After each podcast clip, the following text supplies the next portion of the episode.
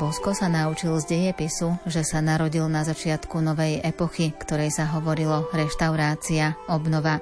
Začala sa 1. novembra 1814 Viedenským kongresom výťazných národov a vo väčšine talianských krajov trvala do roku 1847, keď sa začalo obrodenie. Napriek týmto zložitým a neľahkým časom Ján Bosko dokázal hľadať spôsoby, ako pomáhať, slúžiť a byť dobrým kňazom. Podrobnejšie nám o tom porozpráva Salesián Don Jozef Luscoň. Zaznie hudba podľa výberu Diany Rauchovej. O zvukovú stránku sa postará Marek Grimovci a nerušené počúvanie vám praje Andrá Čelková.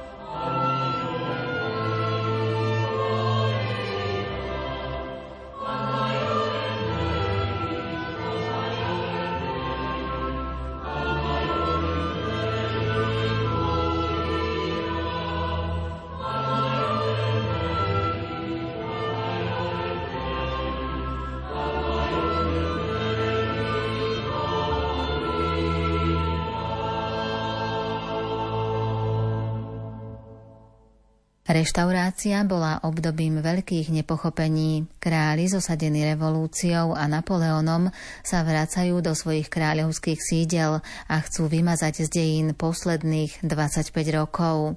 Taliansko bolo na viedenskej slávnosti rozdelené na 8 častí. Najmä vidiečania netúžia po ničom tak, ako po pokoji ale šľachtici chcú pokoj zaručiť tým, ako to bolo predtým. Nedbajú na nové, pozitívne skutočnosti, ktoré sa zrodili za napoleonských výprav a zapustili korene aj v Taliansku. Dejiny sa pohli a nik ich nemôže vrátiť späť. A to si uvedomoval aj Jan Bosko. No a keď ešte pozrieme, čo všetko sa udialo počas jeho života, tak môžeme povedať, že tie severné oblasti Talianska patrili Rakúsku, hore Penátky a mm-hmm. ako je dneska Slovinsko a tam. No a v tom zjednocovaní, v tom všetkom vzniká veľká vojna Taliani kontra Rakúsko-Uhorsko. Tak aj toto zastihlo Dona Boska. No a Don Bosko sa ocitá postupne už v tom vyššom svojom veku ako taký veľký poradca a aj ten, ktorý zjednocoval štát a církev, pretože v Taliansku sa vytvorila najmä u vládnych kruhov, veľmi silná proticirkevná nálada. A rušili sa rehole, najmä tie meditatívne, alebo tie, ktoré podľa niektorých tých vládcov neprinašali nejaký úžitok podľa nich, pretože si nevážili modlitbu, skôr nejakým spôsobom chceli len tú činnosť a stalo sa im, že tie ich snahy brzdia. Začiatok roka 1847 bol v znamení veľkého očakávania. V Piemonte ľudia túžili, aby sa Lombardia a Benátsko oslobodili spod nadvlády Rakúska. Bol to dôsledok prebudeného národného cítenia, ktoré prechádzalo celou Európou. Po náboženskej stránke bola Európa veľmi oslabená. Anglicko ovládali slobodomurári. Francúzsko stále nezabudlo na proticirkevné výbuchy za francúzskej revolúcie a na slávu Napoleónovho cisárstva. Rakúsko doposiaľ žilo z duchovného odkazu osvietenského cisára Jozefa II., ktorý nepotreboval pápeža, iba cirkev, aby oddane ako slúžka vychovávala poddaných v štátnej ideológii. Musíme povedať, že Taliansko počas života Dona Boska bolo veľmi nábožensky roztrieštené. Boli tu rôzne sekty, boli tu valdenskí, potom tu boli protestanti. A Don Bosco s tým, že bol verný cirkvi a pápežovi, tak bol ako keby prekážka tých ich snách. To všetko je dosť dôležité, pretože Domosko v tých rokoch svojich takých dospelácky výkonných bol hodený akože práve do toho mlinčeka tejto doby, do mlinčeka týchto vzťahov. Oni ho až tak nemali radi, že robili niekoľkokrát atentát na neho.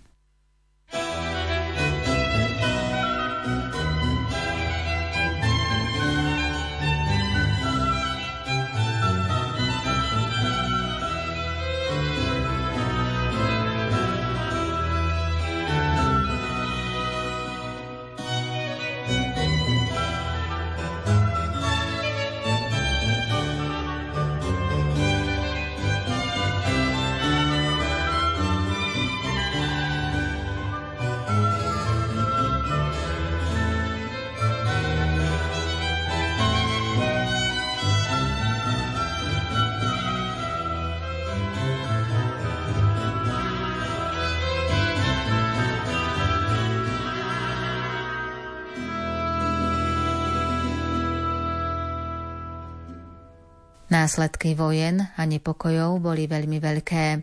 Európa a Taliansko boli unavené, spustošené a zaplavené sirotami.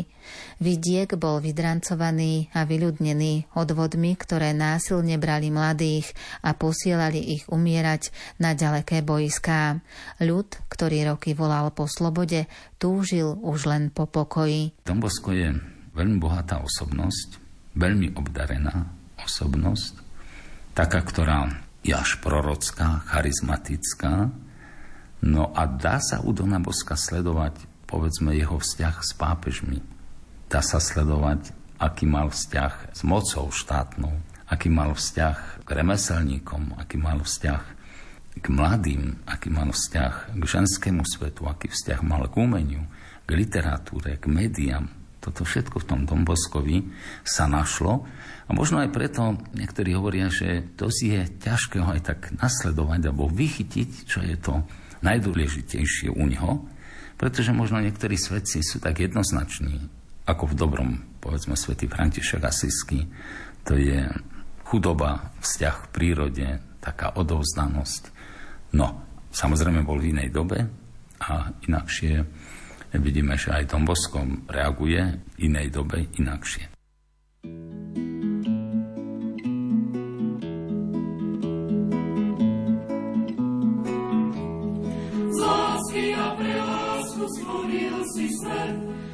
lásky a pre lásku je víno chlieb. Z a pre lásku chádzaš tu sám. Z pre lásku dnes ti dám. Tak spojme si srdcia a zahoďme hnev. Bez lásky v dušiach znie falošne spev. Boh je tak náročný, nežiada obetu. To pravou obetou som ja a ty lásky a pre lásku stvoril si svet. Z lásky a pre lásku je víno chlieb. Z lásky a pre lásku chádzaš tu sám. Z lásky a pre lásku dnes ti ho. Ty dávaš svoj život a my chceme tiež s príchuťou lásky kríž si nies, tak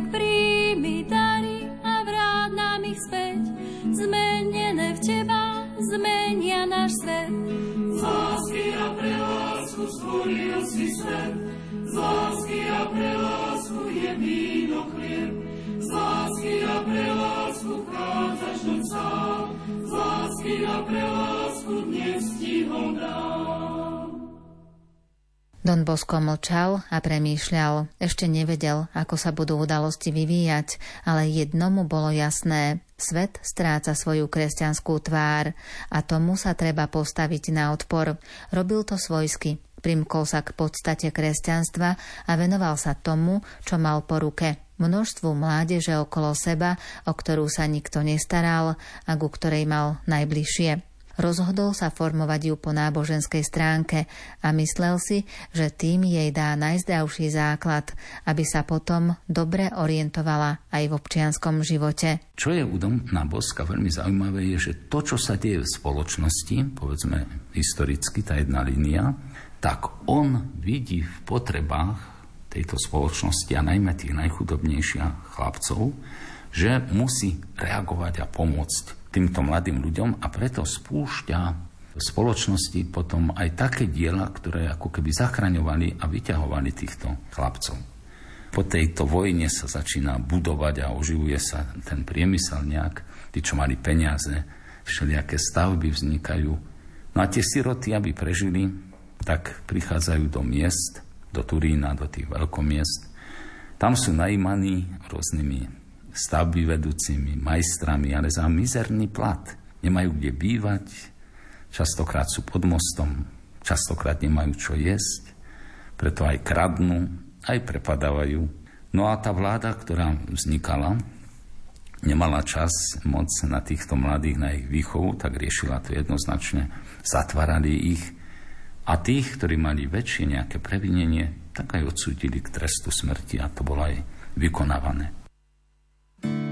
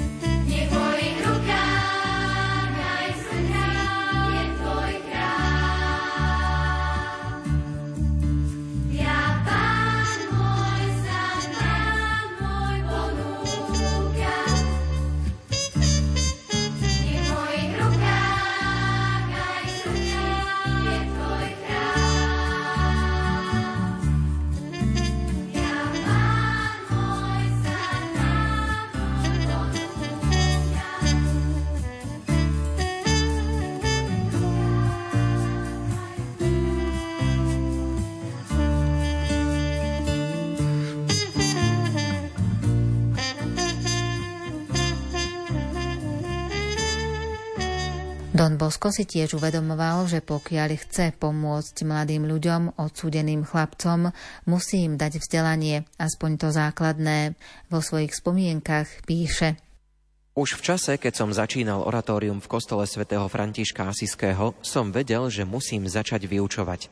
Niektorí mladíci boli už starší, ale zo svojho náboženstva nepoznali ešte nič.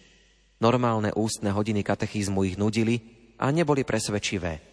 Stávalo sa, že po niekoľkých hodinách katechizmu chlapci viac neprišli. Už vtedy som myslel na vážnejšiu školu, ale chýbali mi miestnosti a učitelia, ktorí by mi mohli pomáhať. Pokus sa nevydaril. V útulku v Moretovom dome sme začali s pravidelnou nedelnou školou a potom aj so školou večernou. Aby sme dosiahli dobré výsledky, prebrali sme naraz iba jednu úlohu. Napríklad počas dvoch nediel sme sa učili abecedu a tvorenie slabík – potom sme si vzali malý katechizmus a čítali sme prvé otázky a odpovede toľkokrát, kým sme sa ich nenaučili čítať plynulo.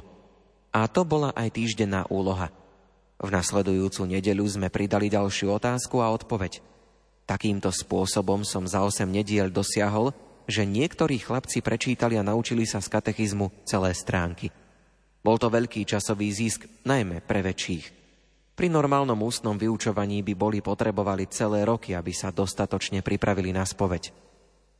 Jan Bosko sa chlapcov snažil naučiť čítať, písať a vzdelávať v náboženstve. Niektorým chlapcom sa darilo, iným nie. A tak Don Bosko hľadal ďalšie spôsoby výučby. V nedelnej škole mnohí dosahovali dobré výsledky. Iní na to nestačili, lebo mali slabšiu pamäť.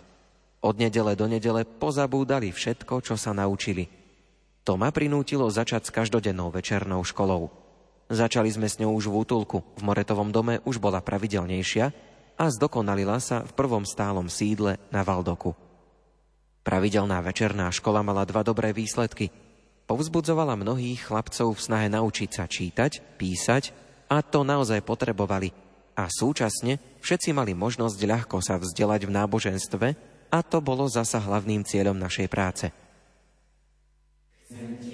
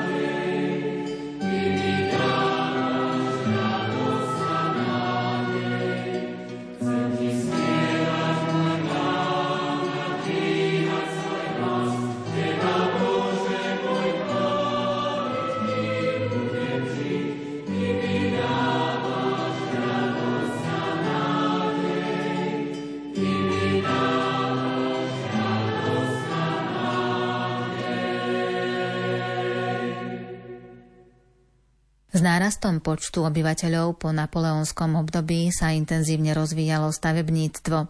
Taktiež rástol počet pristahovalcov, najmä mladých ľudí bez konkrétneho povolania.